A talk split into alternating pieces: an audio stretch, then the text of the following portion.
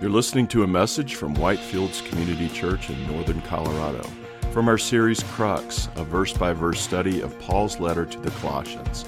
For more information and audio content, visit us at whitefields church dot com.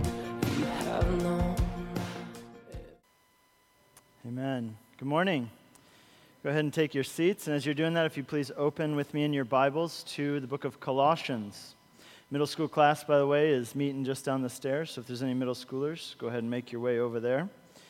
Uh, for the past several weeks now, we have been studying through Paul's letter to the Colossians, and this week we come to the end of that. Our study has been titled Crux.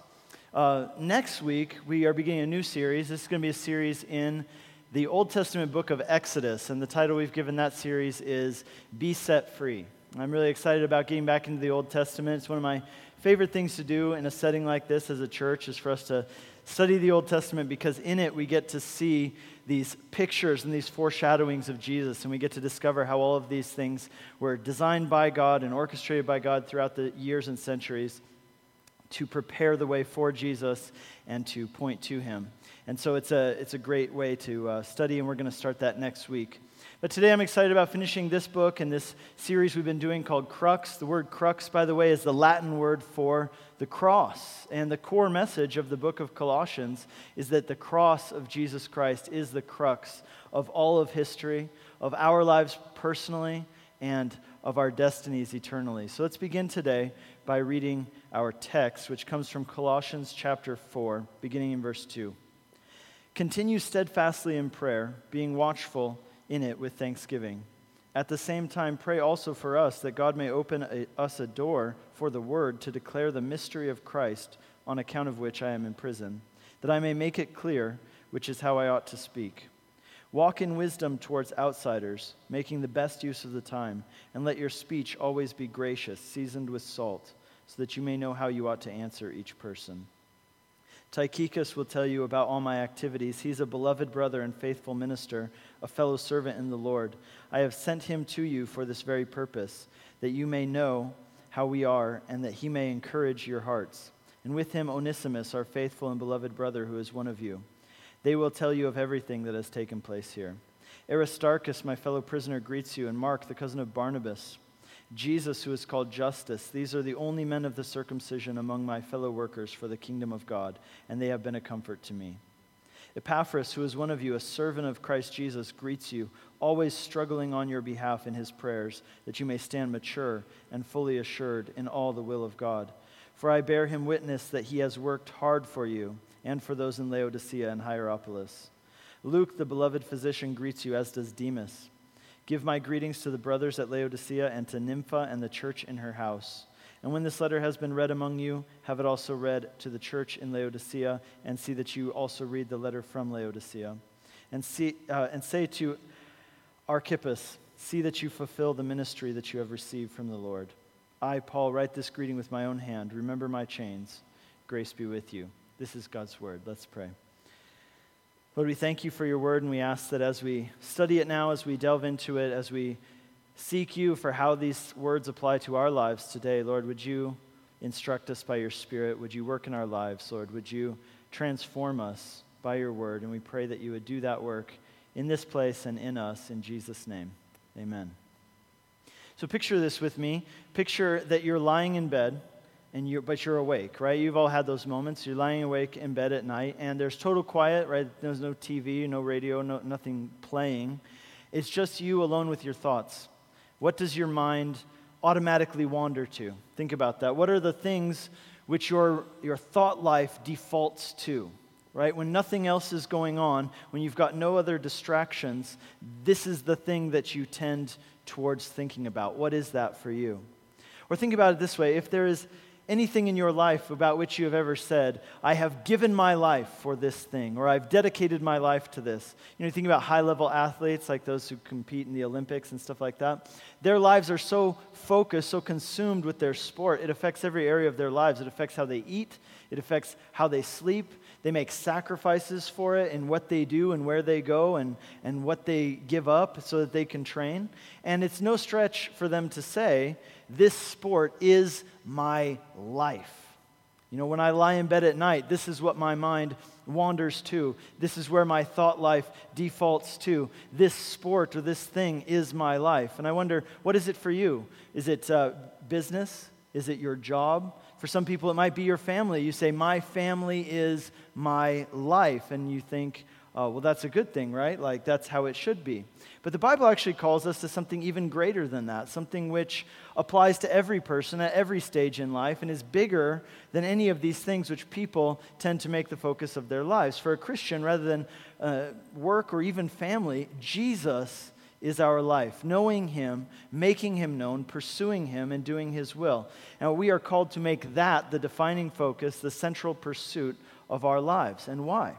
Because He is the only one worthy of all of your life. His mission is the only mission grand enough and significant enough to be worthy of giving your life for and dedicating your life to. He is the only one who can fulfill the deepest longings and the deepest needs that you have. In Colossians chapter three, Paul says this interesting phrase. He says, "When Christ, who is your life, appears, then you also will appear with Him in glory." When Christ, who is your life, anything else is far too small, far too trivial, far too temporary to be worthy of being the central focus of your life. You know, no one ever gets to the end of their life and says, I really wish I would have spent more time at the office. Right? C S. Lewis famously says, he says, don't let your happiness depend on something you may lose. And yet that's exactly what many people do, right? When they... Um, And if they do lose those things, it causes, of course, despair and a loss of sense of purpose and joy. So we need something bigger. We need something that is truly worthy of dedicating our lives to and giving our lives for. And the one thing which is worthy of that is Jesus. Paul the Apostle, he writes to the Philippians, he says, "For me to live is Christ's, and to die is gain." In Christ we have something that is bigger than life. Not even death can separate us from it. It can only bring us closer to it.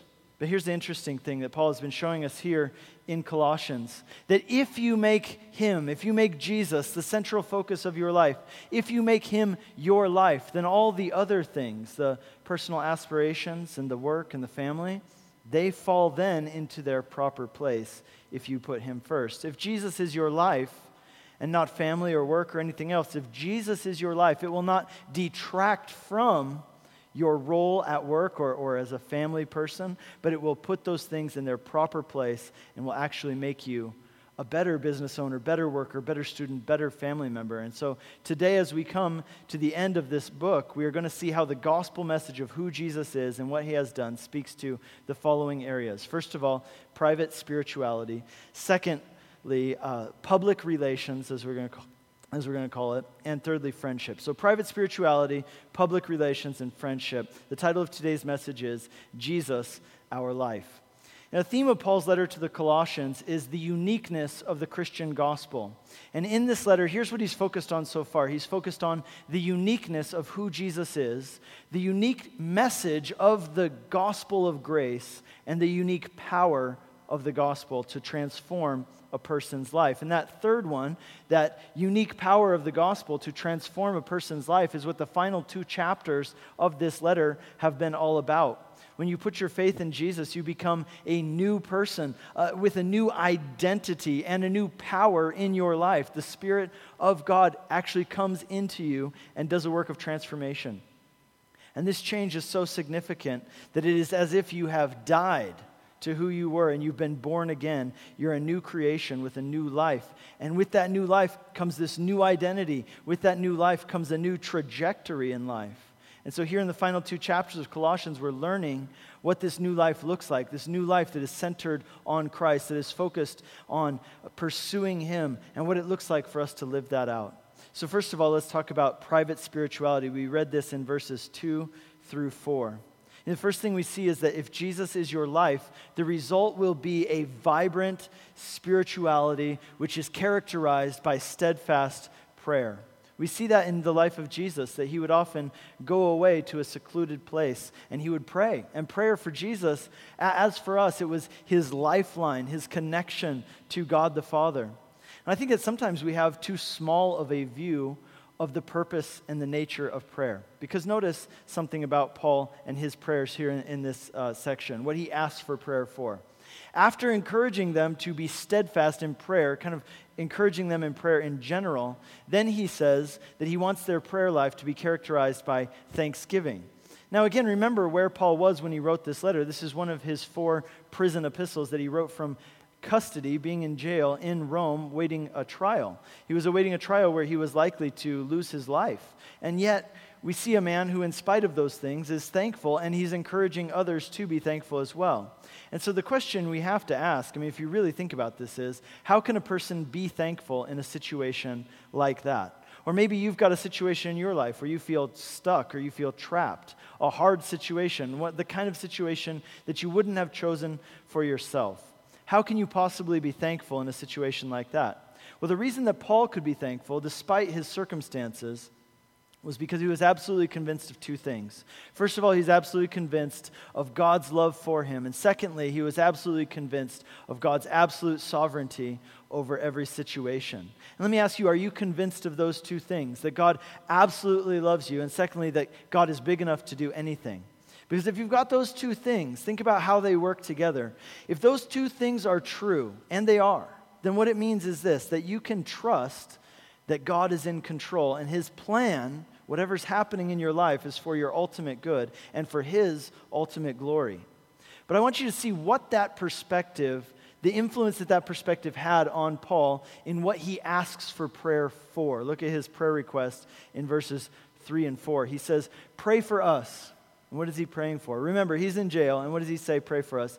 That God would open a door for the word to declare the mystery of Christ, on account of which I'm in prison, that I may make it clear how I ought to speak.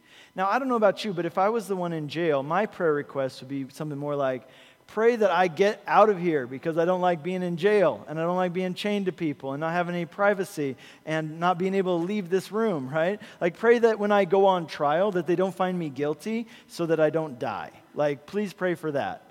But that's somehow not what Paul asks for, is it? Now, certainly Paul believed that God could do those things.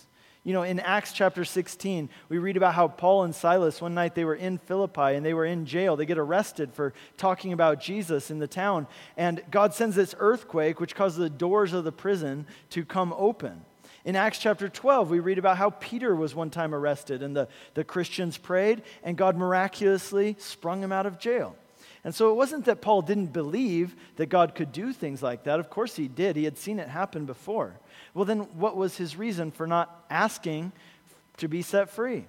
Well, see, here's what it was. It was that Paul had an understanding of God's providence, that God orchestrates the events and the comings and goings of our lives, and that it, it was also this, that Paul had a desire to be used by God, which was greater than his desire for a comfortable life.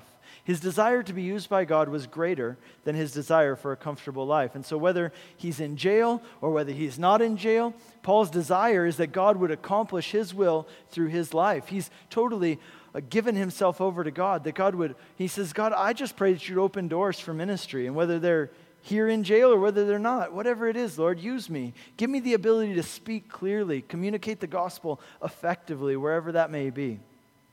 See, here's the thing. Some people pray because they consider God useful.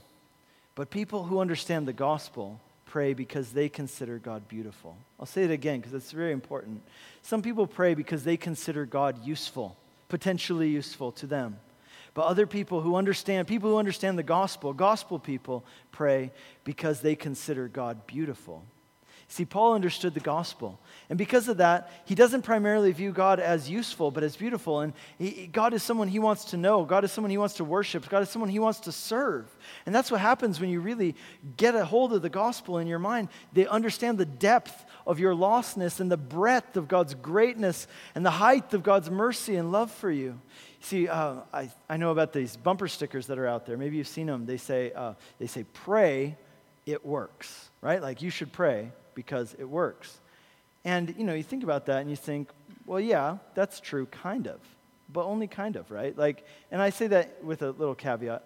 The thing is, there are times when prayer doesn't work, so to say. I mean, I mean, not at least in the way that the person who's got the bumper sticker is expecting it to work. Let me give you an example.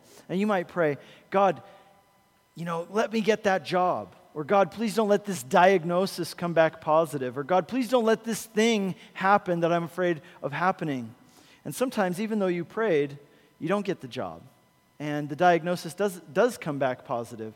And that thing does happen to you. And so what, what do you do then? Well, there are a few ways that people tend to react in these situations. One way is that they chalk it up to what you might call user error, right? Like uh, they go down the list of all the things that they might have done wrong which caused their prayer not to work, so to say, right? Like, was there any secret sin in your life? Did you pray in Jesus' name? Did you have enough faith when you prayed? Did you visualize it happening, right? Did you pray long enough? Did you pray hard enough? They go down the list of, you know, what is the user error that I must have committed that obviously caused this to fail.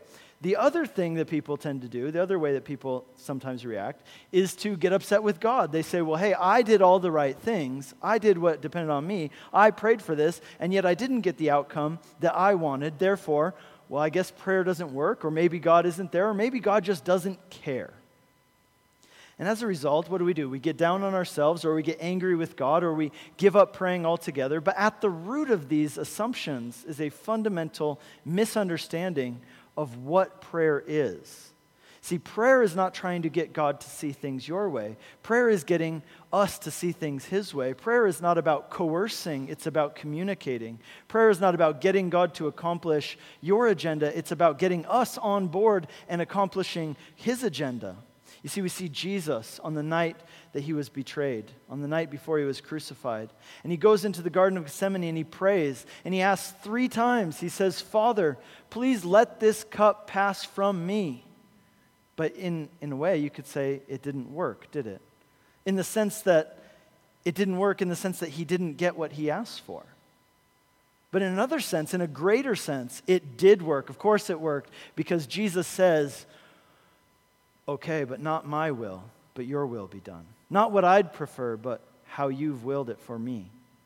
And Jesus, as He's wrestling in prayer there in the Garden of Gethsemane, stressed out so much that He literally sweat blood. What that means is that His face was so contorted by stress and anxiety that the capillaries in His face were breaking. Blood is exuding from His pores. And the end result, though, of this time in the garden of wrestling in prayer is that His heart and His mind come into alignment with the heart and the mind of God. And from that point on, we don't see any more sweating of blood. Rather, we see a man who sets his face steadfast towards the cross, understanding that this is God's good and perfect plan for him to work through his life in this way, for him to do this thing. And even though he had several opportunities to escape it, this is the thing that always astounds me when I think about the cross in Gethsemane, is that even though Jesus had many opportunities to get out of there if he wanted to, to escape the cross if he had wanted to. I mean, he could have run away. He he could have just took taken off right there in the garden before the soldiers got to him. Could have gone into hiding. Could have run away. He could have pled his case even when he gets on trial. He could have pled his case before the high priest, before Pontius Pilate. There's a good chance that he could have even swayed the crowd or reasoned his way out of it, swayed the crowd to, to not execute him but to execute Barnabas. But instead, he sets his face towards the cross, focused more on the will of God than on his own comfort. And he's able to pray on the cross for those who are hurting him. He says, Father, forgive them. They don't realize what they're doing. Now may we be those who, like Paul and like Jesus, we cultivate this life of prayer that seeks communion with God, that seeks to have our hearts and our minds changed to match and conform with His heart and His will. May we be those who, who look upon Jesus and what He did for us, and may it cause us not to see God primarily as useful to us, but as beautiful to us. Secondly, let's talk in verse five and six. We have this section which I'm going to call public relations. And here's the point. When Jesus is your life, the result is not only a rich inward life of, of private spirituality, but it also affects, it shapes your outward life of how you relate to other people.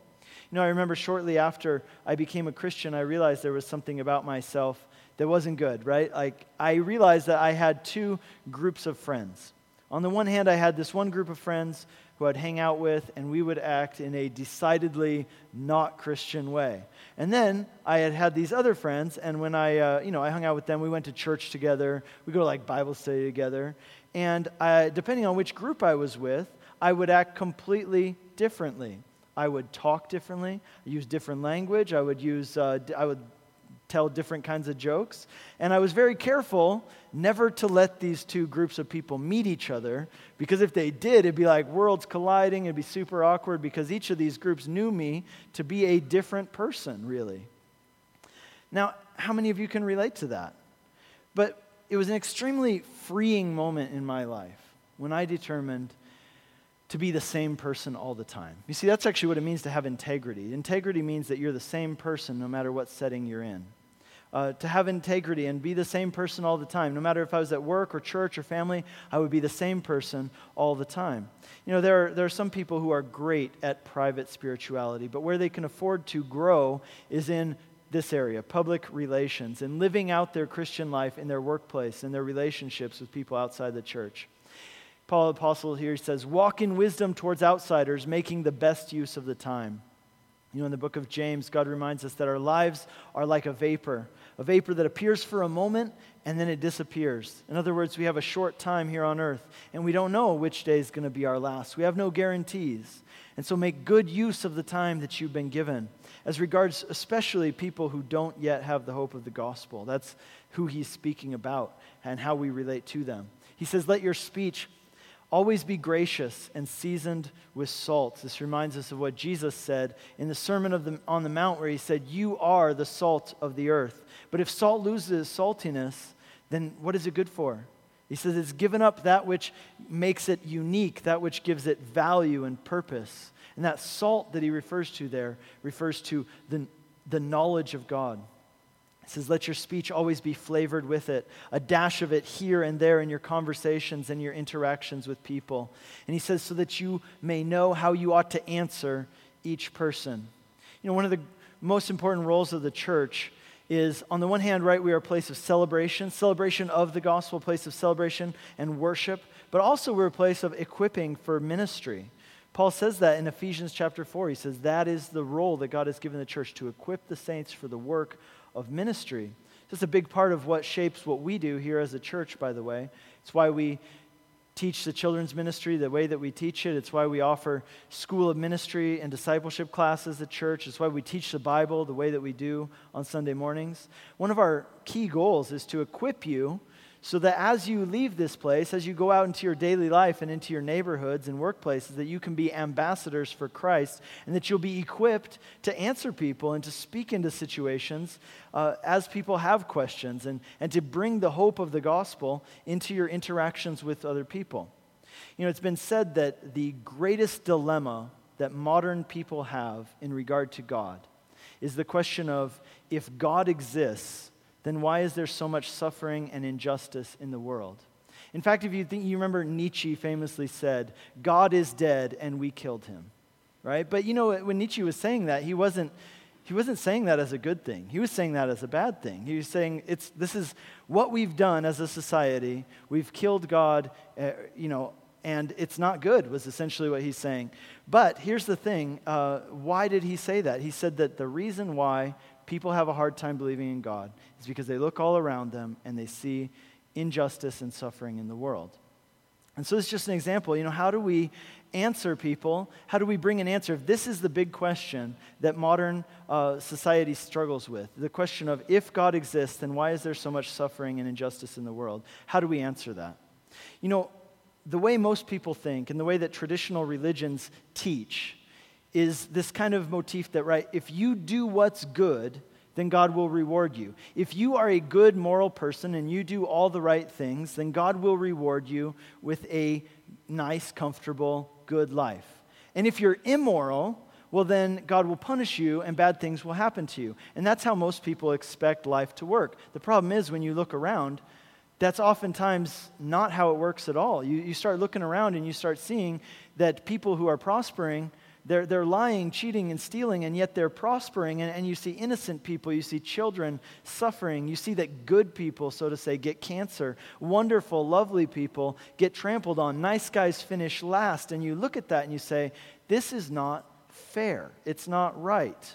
And so the conclusion that many people come to, especially in our modern day and age, right, is this. Well, then we've only got a few options. Either, number one, God does not exist, Or number two, if God does exist, well then he's certainly not a good God, because clearly he's totally aloof and he's uninvolved and disinterested with putting an end to the suffering and injustice here on earth. I read about uh, a play, I'll just give you a little background. Right after World War Two in Germany, many people, you know, at the end of the war, they were waking up to realize the atrocities that had been committed in the Holocaust by their own countrymen. And they began to ask the question as they looked around and realized, you know, the things that had been done under the Nazi regime during the Holocaust. And they began to ask the question, who's responsible for this? And they would look to each other and say, did you, you did this? How could you do something like this? And the response of everybody to that question was, hey, it's not my fault. I was just following orders. It was the guy above me. He's the one you need to talk to. And so there was a, a German playwright at this time who wrote a play, and the title of the play was The Sign of Jonah. And as part of this play, right, the play begins, and it's this thing which is going on in German society. Everybody's asking each other, hey, how could you do this? You know, this atrocity that was committed. And everybody kept saying, it wasn't me. It's not my fault. It was the guy above me. It's his fault. You need to talk to him. And so in this play, they keep going up the ladder, right? Talking to the superior officer and the superior officer. Well, he says that you told him to do this. And the guy says, yeah, but it wasn't my fault. It was the guy above me. And it goes all the way up. And in the end, they all come to this same conclusion in the in this play, and that's this. Who's to blame for all the terrible things that have happened? Well, it's the guy at the very top. In other words, it's not our fault, it's God's fault. God is to blame for all of the evil and injustice in the world. And at the end of this play, they actually put God on trial, and they find him guilty. And they sentence him, and this is the sentence that they pronounce on God. This is a quote from the play.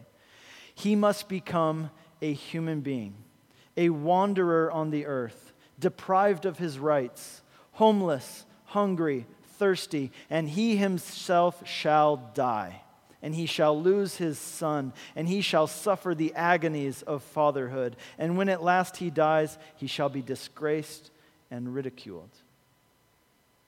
Do you see that? Here's the conclusion they came to. They came to the conclusion that there is a God. There must be a God. And if there is a God, though, we've got a problem, because this world is full of terrible tragedies and injustices and sicknesses and things that just aren't fair and aren't right. And the only way for this to be made right is that God himself needs to come here, and he needs to experience it himself, and he himself shall die.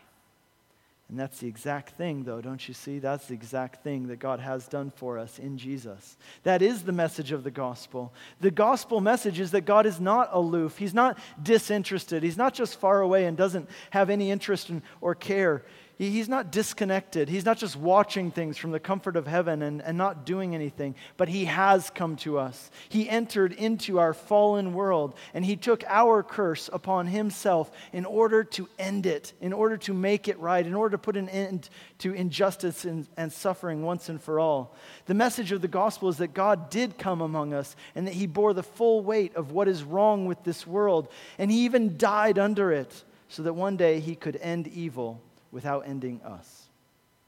And there's a place in the book of Genesis, maybe you remember the story, God puts a man to the test, the ultimate test, by asking him to give up his son, his only son, whom he loves, that specific language. And he says to Abraham after the test is over, and of course he doesn't make him give up his son, but at the end of the test he says, "Now I know that you love me, because you did not spare your son, your only son." And do you see that when we understand the gospel, we say that exact same phrase back to God? We can say that same thing back to him. I know that you love me because you did not spare your son, your only son. In Jesus, on the cross, we, we find the answers to the riddles of life. And so, getting back to where we started, in our interactions with people who don't share our beliefs, may we walk with wisdom, may we walk with integrity, because the time is short. May our speech always be gracious and seasoned with the salt of the knowledge of God and the salt of the Word of God. May we be those who know how to speak in a way that shows how the gospel speaks to the things that people are wondering about and struggling with and wrestling over. And this brings us to our final section, the final section of the book, starting in verse seven, where we talk about the topic of friendship. This is the other area. When Jesus is your life, this is another area it affects, friendship. you know, the really the content of this letter of Uh, Paul to the Colossians comes to an end in verse six. And from verse seven to verse eighteen, we have just kind of some closing comments, some shout-outs to some friends. And in his various letters, this is a common theme uh, throughout Paul's letters. And he mentions over one hundred people in all his different letters, one hundred unique people by name whom he counted as friends. Now the point here for us is this, in this topic of Jesus, our life, is this. Christianity is not an individual pursuit, it's a team sport. It's not an individual pursuit, it's a team sport. In order for you to become the person who God is calling you to be, you need other people around you. And this is one of the reasons, for example, why we, we want to see everybody here at Whitefields involved in a community group. That's our desire. So I encourage you, check it out, sign up. See, in order for you to grow, you need other people around you. You need people who have different perspectives and different gifts so that together you can spur each other on to faith and good works. You see, what you need, what I need, what we need is spiritual friendship. Now, I say that word friendship with a bit of hesitation, and here's why. Because I think it can easily be misunderstood. Because when I say the, the word friendship, a lot of people in their mind are going to go to this idea that, oh, so I need to find people who I like to be around, right? That's what friendship's about, right? People I like to be around. People who are maybe my same age and same status in life. Uh, people who share my particular interests and hobbies and, and things like that. But that's not at all what I have in mind when I'm talking about spiritual friendship. What I have in mind is, is how C S Lewis described friendship. He said this, friendship happens when two people see the same truth. He said the posture of friendship, as opposed to the posture of love, the two people who are in love, are their posture is they're looking at each other saying, I love you, I love you. But two people who are friends, their posture is two people standing side by side, looking at a third thing and saying, I love that. That's what the, that's what creates friendship. And that's why he says in this one place in his book, uh, The Four Loves, he says, this is why those pathetic people who want nothing more than friendship can never find friendship. Because someone says to them, do you see the same truth that I see? And they say, well, I don't really care about that at all. I just want you to like me.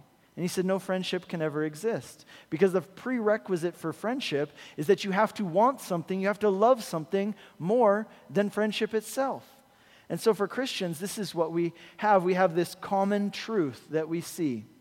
And it's not, these these friendships, this kind of friendships I'm talking about are not based on, you know, common age or, or race or social status or shared hobbies or being at a similar stage of life. I'm talking about something which transcends all of those things. And that is that we have understood and embraced Jesus as our Savior and the gospel message of who He is and what He's done for us.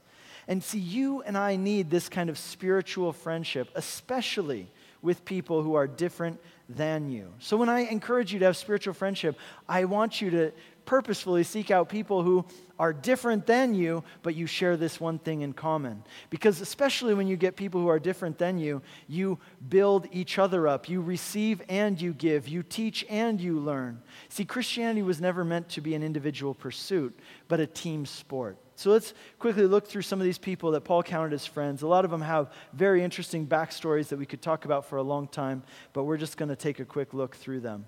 In verse seven through nine, he mentions this man named Tychicus.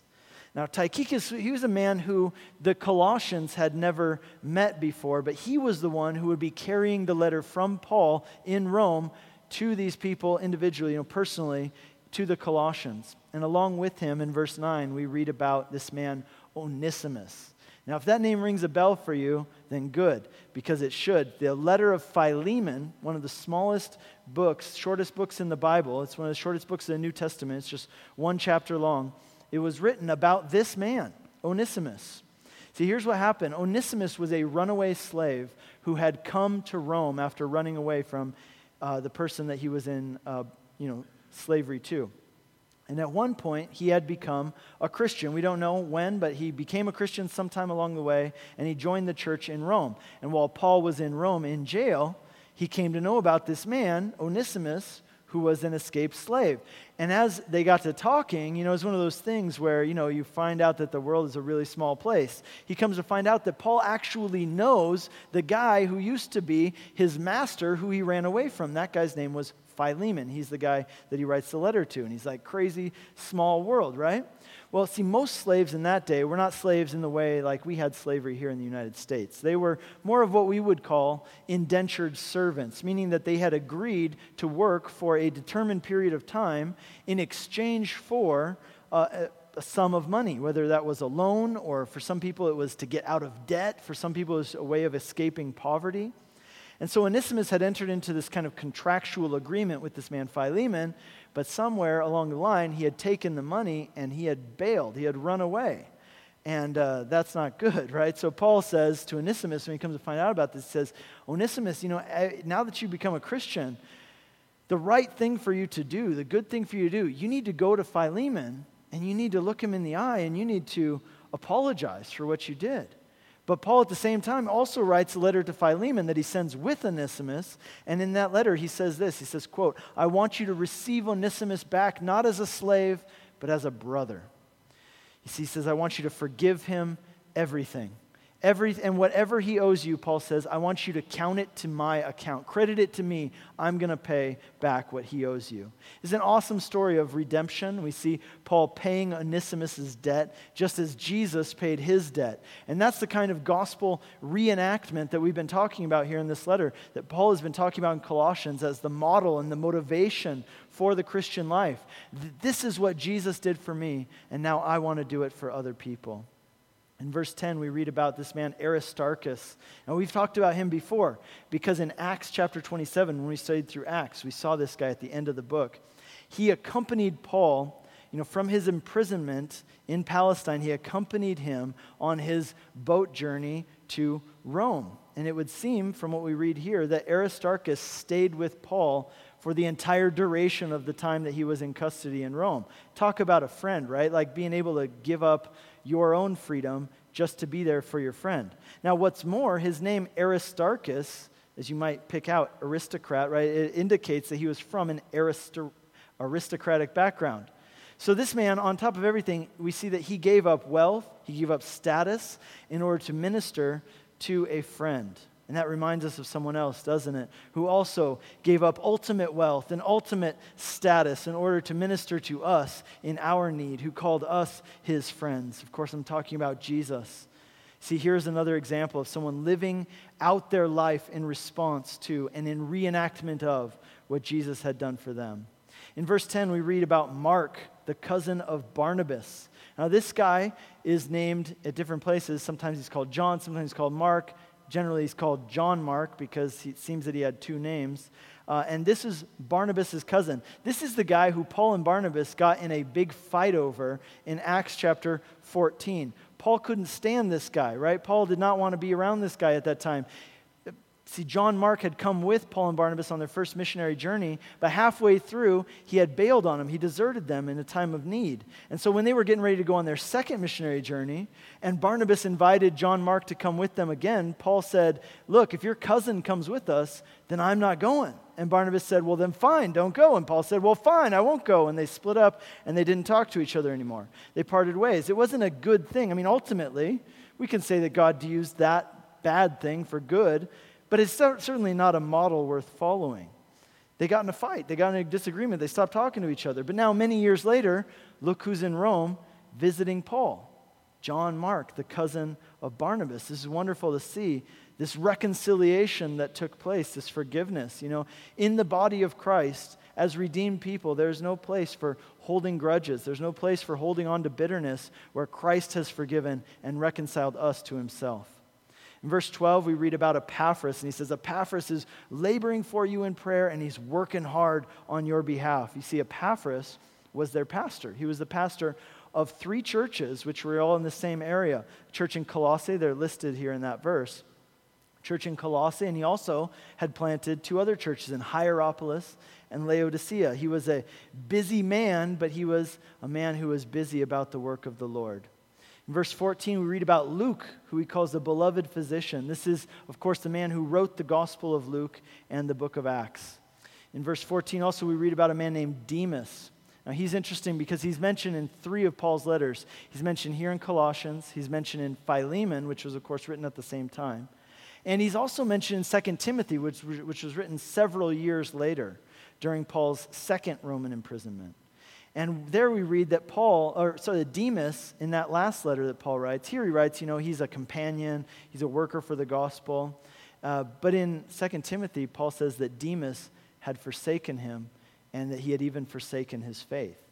Now, we don't know very much about Demas. All we have here are the faint outlines of a man who at one time was a Christian, even involved in ministry, but later on fell away. And that should be such a sobering reminder for us of how important it is to abide in Christ and remain connected to the, to the source and the root of our life. In verse fifteen, we'll end here, we mention Nympha and the church that met in her house.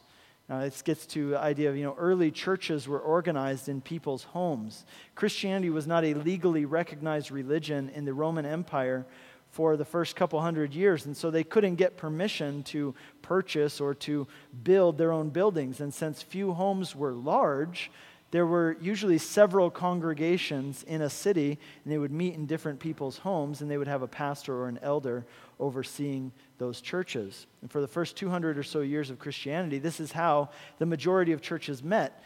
But again, the reason they did that was out of necessity. As soon as they could have their own buildings, they did. And the point is this: God can work in any setting. He can work in, you know, big ch- fancy church buildings, and he can work in people's homes. The importance is that the building itself should never become the focus of the church. It should only and always ever be a tool for the furtherance of God's work through the church. And I think that's something for it's important for us to keep in mind as we start taking steps as a church to get a building of our own in the future. But Paul concludes the letter about the uniqueness of the gospel and the greatness of Jesus by taking the pen in his own hands and concluding with these words: I, Paul, write this greeting with my own hand. Remember my chains. Grace be with you. Would you please stand with me and we'll pray. Lord Jesus, we thank you for your grace towards us. We thank you for the uniqueness of who you are. Lord, that as we, we look upon the face of Jesus, we don't just see another good man who taught good things, who taught morality, but we see, God, you yourself come to us to put an end to injustice and evil and suffering in the world, to take your, take our curse upon yourself so that you could destroy evil without destroying us. So, Lord, we thank you for that, and we thank you for the unique message of your grace, Lord, that is not because of who we are or what we have done that you would accept us, but because of who you are and what you have done. And as we reflect on that, it causes us to just glorify you all the more. And Lord, we thank you for the unique power of the gospel in our lives. We thank you, Lord, that you come into our lives, you transform us from the inside out, you make us into new people for your glory and for our good. And we do pray, Lord, that you would let that be true of our lives, that Jesus would be our life. And Lord, we, we also reflect on that idea of how time is short, and we're called to redeem the time and make the best use of it. Lord, I pray for anybody here today who would say, you know, there are things in my life which I know that God has been wanting me to change, that God has been wanting to change within me, but I've been resisting. Maybe there are even people here today who would say, I know that God wants me to give my life to him, but I've been dragging my feet. Lord, may we see That, that there's no guarantees and time is short. And Lord, I pray that today would be the day when we would say yes to you in every area of our lives. That we would be able to say legitimately, Christ who is my life. And we pray that in Jesus' name. Amen. You've been listening to a message from Whitefields Community Church in Northern Colorado from our series Crux, a verse-by-verse study of Paul's letter to the Colossians. For more information and audio content, visit us at whitefields church dot com.